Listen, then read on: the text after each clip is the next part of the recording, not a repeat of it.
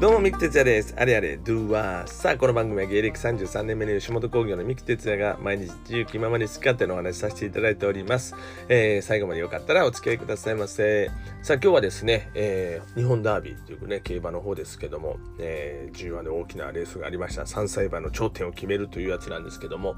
まあ、こんな話もね、えー、去年の僕でしたら、まさか喋るとは思ってないぐらい馬のことは全く無知の人間でございました、えー、競馬もしたことないという人間でしたけどもこの半年間ですね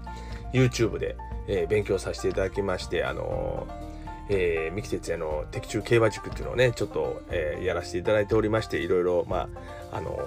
勉強をしてきたんでちょっとこう馬のことも分かるようになってきました、えー、まあそんな感じでね今日は日本ダービーをですねあの、配信で、え、実況させていただいたんですけどもまああのー、本当にすごい馬ばっかりが揃ってましてですね、まあ、この半年間やってきて、え知ってる馬ばっかりそれもすごいね名も名前もねあのまあやってなかったら全く知らないですけども、まあ、やってるとおおこの馬が出てきたかみたいな感じのね馬がいっぱい出てきてましてどの馬にかけたらいいんやろうとかいうのもねあのー、本当にこう迷うぐらいですけども、まあ、そんな中で僕はいつもね基準にしてるのがあの知ってる機種がですね武豊さんとね、えー、ルメールしか知らないのででルメールっていうね外国のねあの機種なんですけどもこの方が乗るとね大体取り寄るんですよ。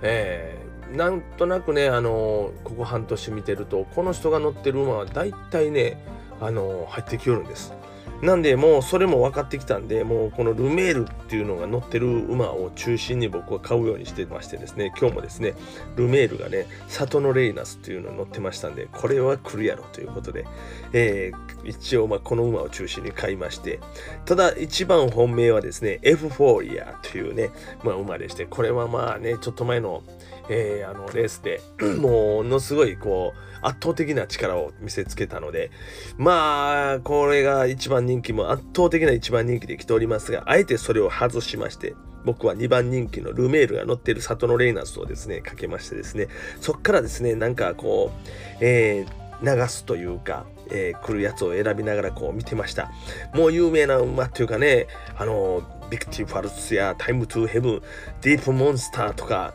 えー、グラティアス、ヨーホーレイク、ラゴム、ラーゴムね、シャフリヤール、えー、ステラヴェローチェとか、タイトルホルダー、もうね、有名な、もうここ半年間活躍してきた馬の名前ばっかり出てくるんですけども、どれかけていいか分からへん。えー、ほんで、息子にですね、なんとなく聞いてみよう、冗談でね。どれが来ると思う？これって表を見せて、ね、パーッと見せたら17頭走ってる馬の中で、うーん、僕はこれとこれ、つって指さしたのがたまたまですよ。一番人気のエフフォーリアと、それと、えー、その時点では9番人気になってますステラ・ベローチェという馬だったんですよ。うん、1と11っていうんでね。うん。が1と10とかなんか言ってるんですよ。まあ1か11。じゃあ1と11かけようと。うん。で、1と11のワイドっていうのを買いました。えー、そしてワイドっていうのを買いましてね。まあ100円乗っかって買おうか思ったんですけど、なんか200円買ってたんですね。えー、見事に入りましたよ。えー、順位で言うと10番の、えー、シャフリアール、そしてエフフォーリアに入って、えー、そして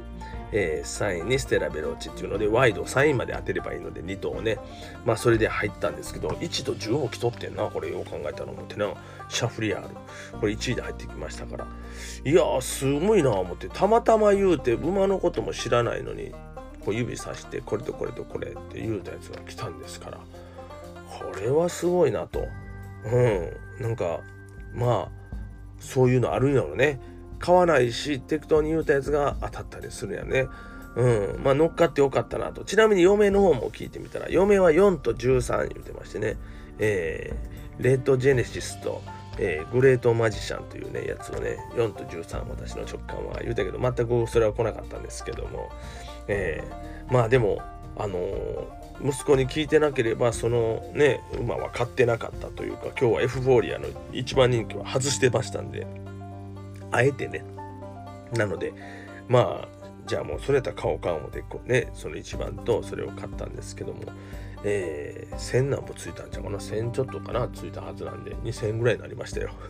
まあまあ何回言うてあの合計で言えばあの負けてるんですけどちょっとちょっと負けちゃいました。えー、ねいやもうちょっと負けたからちょっと買ったギリギリかな？2000円分ぐらいしか買ってませんので今日はね。うん。まあそれでもまあねえー、そういうことで息子の直感すごいなと思いました、えー、そんなことをふっとこう感じましたけどもあんまりでもねこういうのね直感でこうやって使ってね運を使ったらねなんかこう僕もあのなんでこの年まで競馬せんかってやっぱり運を使うのは怖いんですよね芸人ですからやっぱり運はねやっぱり芸で使いたいなっていうのもあってなんで芸掛け事をね基本的にはやらないんですまあでも今回こうやらせていただいたのは勉強としてねえー、YouTube から始めスタートして今も YouTube やってないんですけども今日はクラブハウスで初めて配信させていただいたんですけどもえー、YouTube のそういうのをきっかけで勉強しようと。ちょっと何も知らないことをね、このコロナ時期に勉強しようということで、競馬を一つ選んだんですけども、うんね、お金もまあ、そんな掛け事はあんまりしたくないので、100円ぐらいだけやろうかいうぐらいで、まあ始めたっていうことでね、やってるんですけども、うん、まあでもね、あのー、面白いです。見てるとね、やっぱり馬の名前とかね、その、物語とかストーリーができてくると面白いなっていうのはね、感じておりますけども。まあそんな感じで、えー、なんと息子の直感で今日はですね、えー、111のワイトが当たりましたということだけ、えー、お伝えしたいと思います。えー、ということで皆さんありがとうございました。えー、来週は安田記念から、安田記念です、えー。やってみたいと思います。よろしくお願いします。それではね、バイニュー